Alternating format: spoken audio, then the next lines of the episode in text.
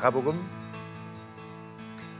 5장부터 6장 6절까지 이어지는 여러 가지 이야기들을 중심으로 어, 참된 믿음을 갖는 제자는 누구인가?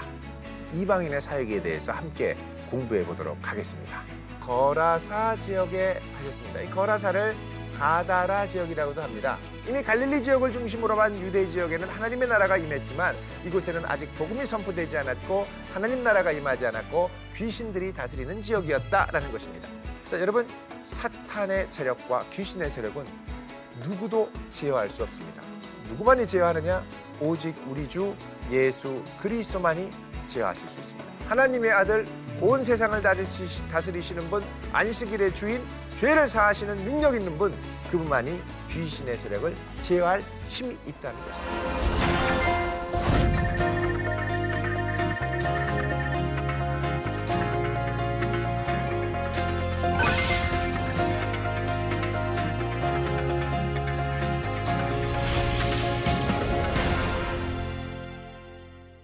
안녕하세요. 대전 도안교회를 섬기는 양형주 목사입니다.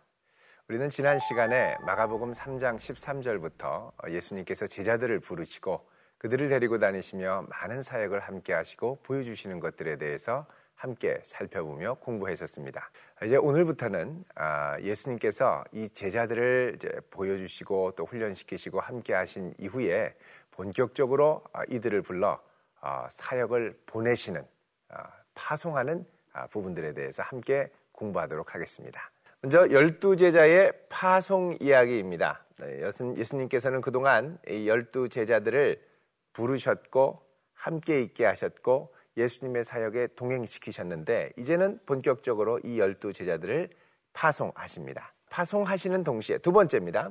오병이어와 칠병이어 기적들과 제자들의 믿음. 자, 이렇게 해서 제자들의 사역으로 점점점 어, 하나님의 나라가 커져가는데 이때 예수님께서 오병이요. 이거는 유대인들을 대상으로 한 사역이죠. 또 칠병이요.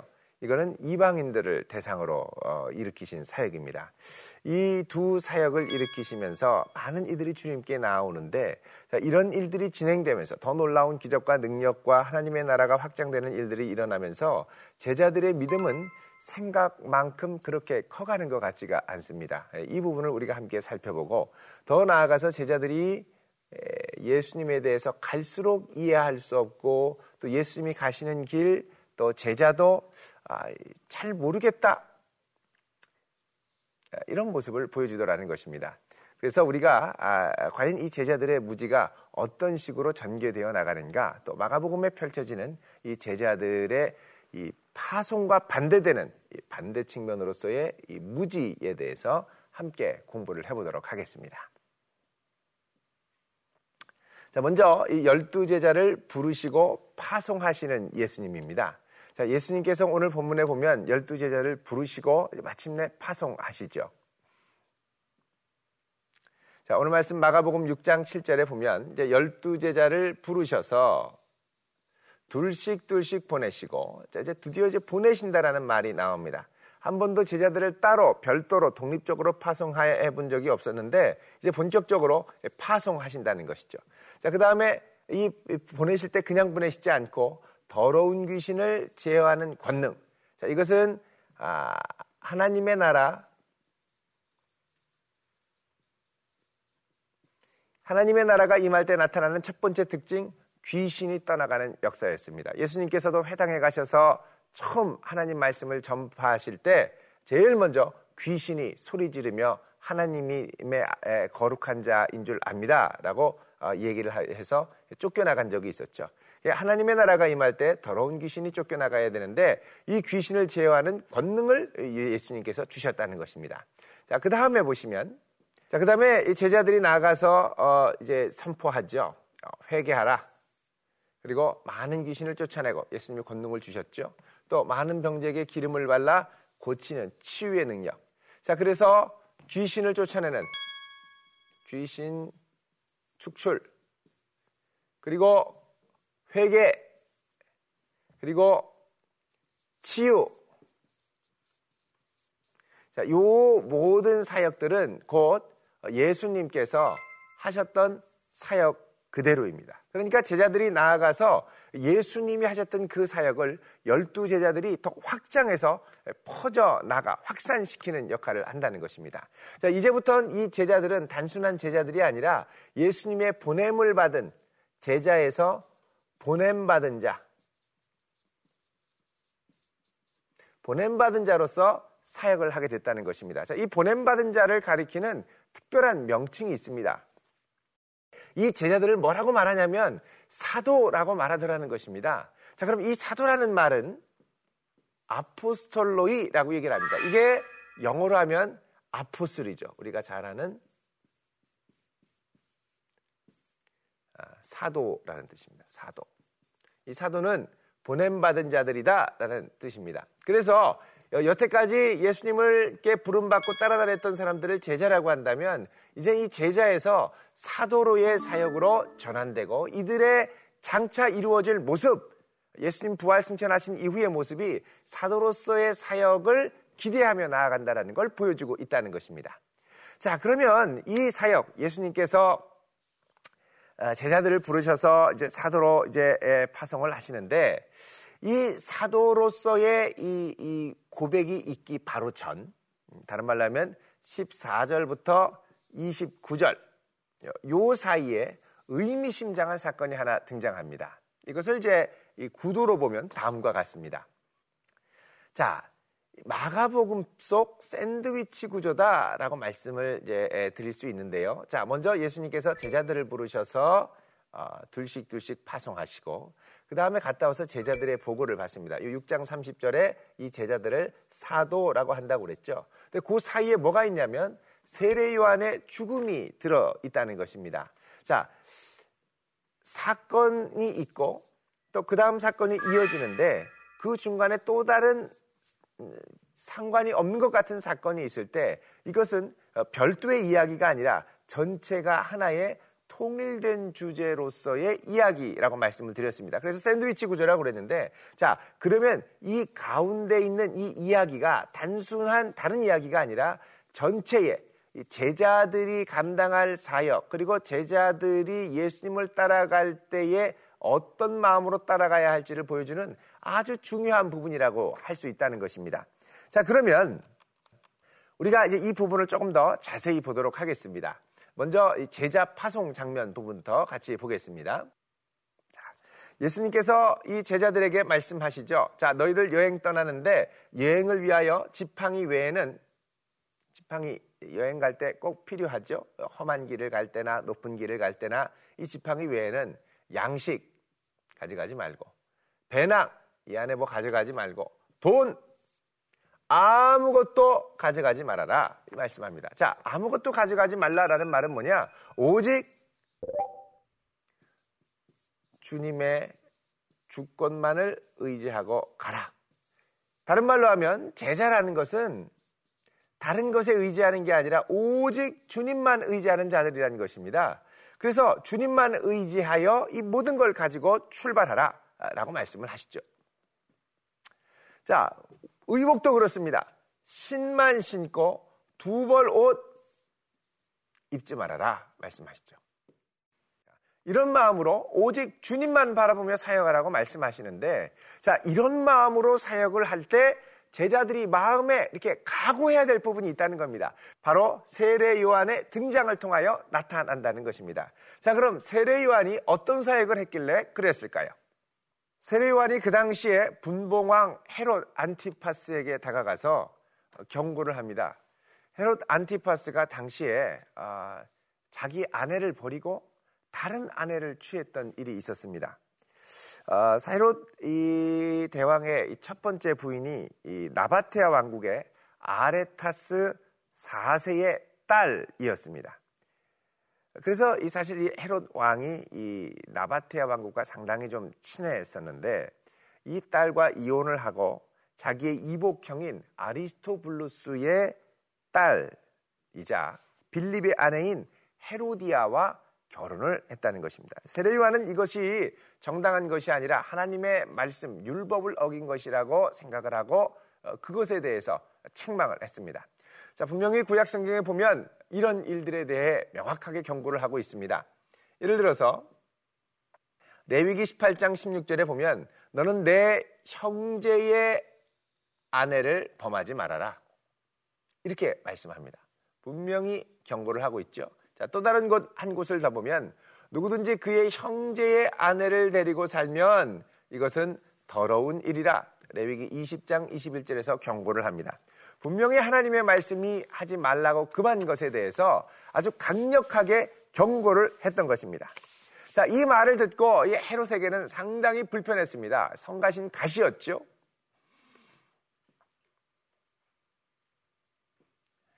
자, 그런데 헤로디아가, 헤로디아는 이제 헤롯의 새 아내죠. 이 요한이 이렇게 얘기한다는 걸 알고 너무 기분이 나빴습니다. 아주 원수로 여겨서 어떻게든 죽이려고 했지만 죽이지를 못했습니다. 왜? 그것은 헤롯에게 아직 마음의 양심이 남아 있어서 세례 요한이 선포할 때 그를 거룩하고 의로운 사람으로 알고 그의 말을 들을 때 크게 번민하고 괴롭지만 맞아 맞아 맞아 맞아 그의 말이 맞아 내가 이렇게 살면 안 돼. 라는 가책을 느꼈다는 것입니다. 그래서 헤롯이 두려워하고 움찔움찔하니까 헤로디아가 어떻게 할 수가 없었던 것이죠. 그래서 오늘 본문에는 이 헤로디아가 이 요한을 죽이는데 아주 간계한 수를 동원해서 죽인다고 이야기를 합니다. 자, 헤롯의 생일이 되었습니다. 헤로디아의 딸이 들어와서 춤을 춰서 헤롯 왕을 기쁘게 하죠. 도대체 무슨 춤이기에 그랬을까요? 어, 제임스 오스카가 쓴 살로메라고 하는 소설을 보면 이, 이 살로메가 추었던 헤로디아의 딸이 추었던 이 춤을 일곱 베일의 춤이라고 그럽니다. 숨 죽이게 만드는 일곱 베일의 춤이라고 그러죠. 일곱 베일은 뭐냐? 말 그대로 옷을 일곱 겹을 입고 와서 음악이 고조되면서 한 겹씩 벗으면서 어, 이, 이 흥분을 자극하는 춤.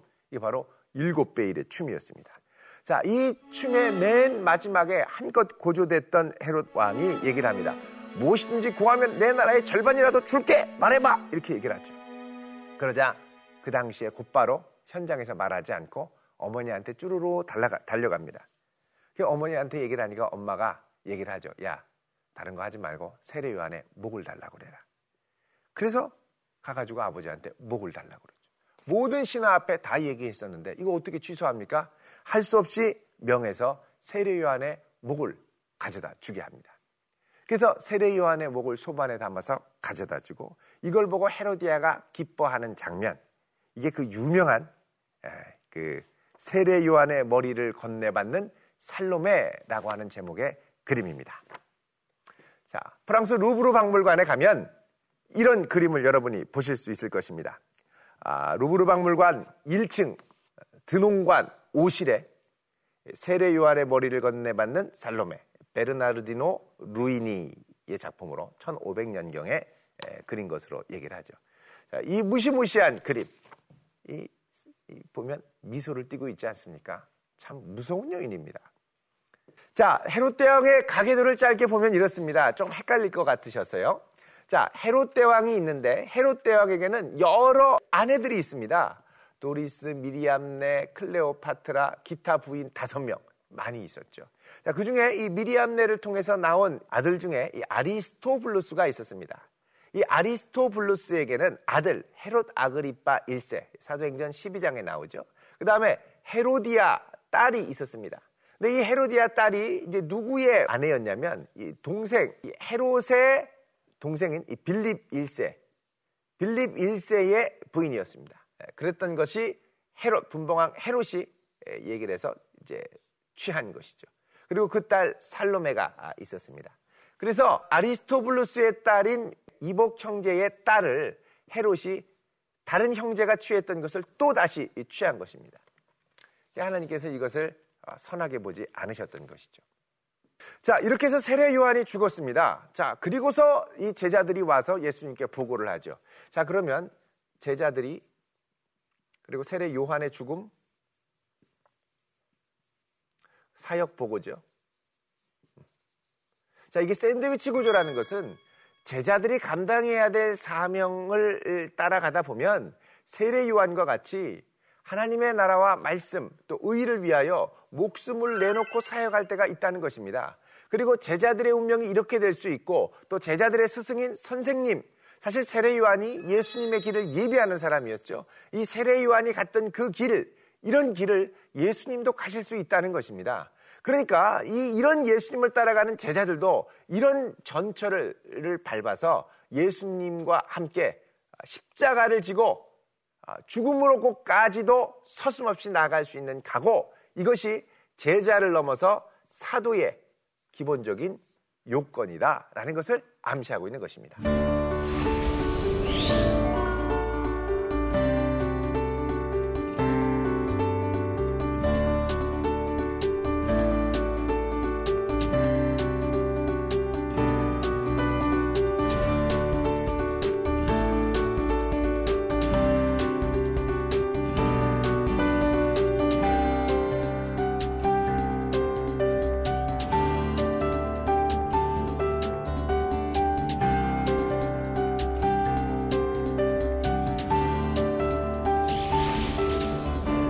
자, 이 사건 이후에 오병이어의 사건이 일어납니다.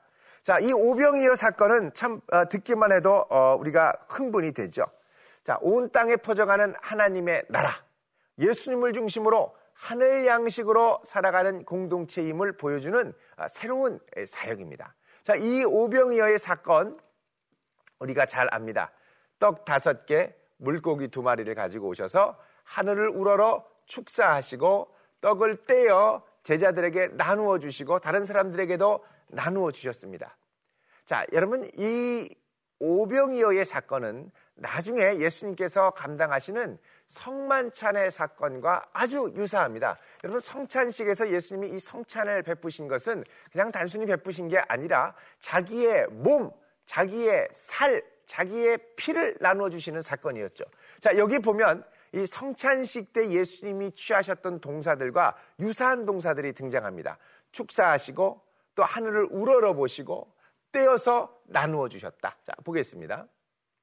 자, 예수님께서 성찬식 하실 때의 장면입니다. 자, 그들이 떡을 먹을 때 예수님께서 떡을 가지사 축복하시고 떼어서 나눠 주셨습니다. 그러면서 이것이 내 몸이다. 그러니까 이 오병이어의 사건은 장차 일어날 예수님이 자기 몸을 내어주시는 사건, 하늘 양식으로 새로운 제자 공동체가 이루어질 것을 암시하는 중요한 사건이라는 것입니다. 자, 이런 사건을 경험하고 났으면 이제 제자들은 좀 더 성숙한 믿음의 단계로 올라가야 할 것입니다. 그런데 이상하게도 여기서부터 제자들의 믿음은 점점 점점 점점 내리막을 가는 느낌입니다. 자, 이 사건 이후로 이제 예수님께서는 오병이어 이후에 제자들을 재촉하셔서 먼저 배를 타고 가게 하시고 홀로 기도하러 올라가십니다. 자, 이때 제자들이 따로 이제 이 노를 저어 가지고 이 배, 배를 타고 가는데 바람이 거스르기 때문에 아주 힘들어합니다. 예수님께서 이때 제자들에게 오시죠. 밤 사경. 어, 밤 사경은 어, 그 당시에 유대인들은 밤을 1경, 2경, 3경, 4경으로 나눴습니다.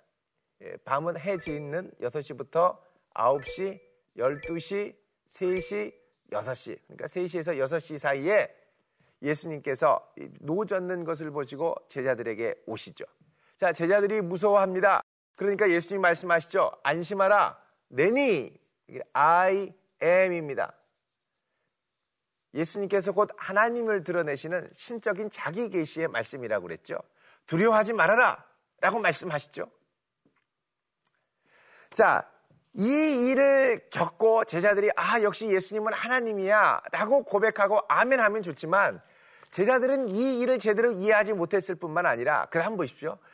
그들이 그떡 떼시던 일을 깨닫지 못하고 도리어 그 마음이 둔하여졌다라고 말씀합니다. 자, 제자들이 그 마음이 열리고 더 높은 믿음의 단계로 올라가고 또 어, 하나님의 아들인 예수 그리스도를 발견해야 되는데 점점 갈수록 그 마음이 둔하여지고 깨닫지 못하게 되더라는 것입니다. 자, 이러한 제자들의 무지의 주제는 마가복음 7장 1절에서 23절 사이에 펼쳐지는 바리새인들과의 논쟁 가운데서도 부각이 됩니다. 물론 바리새인과의 논쟁 이야기는 여러 가지 이 내용들이 있습니다만 어, 저희들은 여기서 특별히 이 제자들의 반응과 깨달음에 대해서 집중을 해보려고 합니다. 자, 제자들이 예수님과 아, 바리새인들이 논쟁하는 것을 듣고 그 다음에 이제 집으로 들어가서 비유를 묻습니다. 자, 들어가서 물으니까 예수님께서 말씀하시죠. 너희도 이렇게 깨달음이 없느냐? 무엇이든지 밖에서 들어가는 것이 능히 사람을 더럽게 하지 못함을 알지 못하느냐 말씀하십니다. 자, 이거 보면 제자들이 계속해서 지금 예수님을 따라다닙니다만 오병이어 때도 그렇고 지금도 계속해서 지적을 받습니다. 깨달음이 없고 알지 못한다. 자, 예수님께 능력을 받아 사역을 감당했음에도 불구하고 말씀에 대한 깊은 깨달음과 제자도에 대한 깊은 깨달음 없이 성급하게 자꾸 간다라는 느낌을 예수님이 받고 계시더라는 것입니다. 자, 이것은 칠병이어 때도 마찬가지입니다. 자, 칠병이어 때 예수님께서 어, 많은 기적을 베푸시죠. 이방인들 4천 명에게 어, 보리떡 7개와 물고기로 놀라운 기적을 이루십니다. 자, 이 사역 이후에 제자들에게 하셨던 말씀이 뭐냐? 너희들은 눈이 있어도 보지 못하고 귀가 있어도 듣지 못하느냐, 보지 못하고 듣지 못하느냐, 또 예수님께서 이전에 하셨던 것들을 기억하지 못하느냐 라고 말씀하십니다. 다른 말로 하면 지금 제자들은 어떤 상태냐? 보지 못하고 듣지 못하고 기억하지 못하고 깨닫지 못하는 상태라는 겁니다. 그래서 예수님과 함께하며 사역을 감당하기는 했지만 그 마음 깊은 곳에는 여전히 예수님을 전심으로 따라갈 준비가 되어 있지 않은 상태라는 것을 말씀하고 있습니다. 자, 이런 제자들의 무지한 부분은 마가복음이 계속되면서 점점점 심각해지고 이제 우리 다음 주에 살펴볼 마가복음 8장 27절 이하부터는 이것이 점점 심화되는 것을 볼 수가 있습니다. 자, 그러면은 오늘의 적용을 함께 보도록 하겠습니다. 자, 오늘의 적용입니다. 첫 번째, 주님께 보냄받은 사도적 삶을 살아가자. 자, 우리가 예수님과 함께 있는 것 감사하죠. 그분의 음성을 듣는 것 감사하죠. 주님의 가르침을 받는 것 감사하죠. 그러나 거기서 머무르면 안 된다는 겁니다. 우리는 보냄받아서 나아가 사명을 감당하고 작은 예수로서 있는 곳에서 예수님이 하셨던 그 사역을 우리도 감당할 수 있을 정도로 자라가고 나아가야 한다는 것입니다. 두 번째로 제자도의 대가 십자가를 지고 가자라고 했습니다. 자, 이 제자도 단순히 예수님 의지하여 나아가서 기적과 능력을 베풀고 하나님 나라를 전파하는 것뿐만 아니라 세례 요한이 겪었던 순환과 죽음, 사실 이것이 예수님의 순환과 죽음이 되죠. 제자리인 우리들도 여전히 주님만 따라가는 게 아니라 이러한 제자도로서 주님을 따라가는 데 필요한 대가들, 또 우리 자기 십자가를 지고 갈 수 있는 각오를 가져야 한다는 것입니다. 자, 그 다음에 교만하지 말고 말씀을 더욱 깊이 깨닫기를 기도하자. 자, 지금 그동안 제자들이 예수님 따라다니면서 얼마나 많은 능력을 경험했습니까? 직접 가서 작은 예수로 활동도 하고 오병이어의 기적을 경험하기도 하고 칠병이어의 기적을 경험하기도 하고 놀라운 역사들을 많이 경험을 했음에도 불구하고 깨닫지 못하고 이해하지 못하고 또 기억하지 못했습니다. 여러분 이 제자들 마음에 좀 교만함이 있었던 것 같습니다. 이 정도면 난 되지 않았는가? 절대 그렇지 않다는 거죠.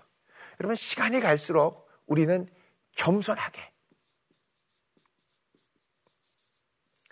주님 말씀하시는 걸 그대로 100%로 받고 순종하고 또 그 말씀 따라 나아갈 때에 온전한 제자로서 더 나아가 온전한 사도로서 끝까지 귀하게 쓰임받게 될 줄로 믿습니다.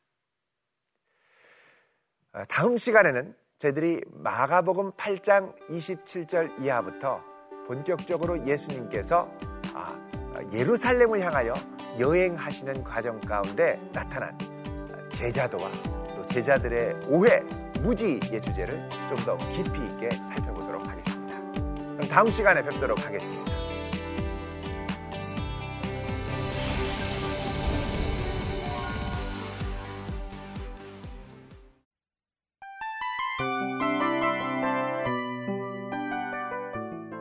이 프로그램은 청취자 여러분의 소중한 후원으로 제작됩니다.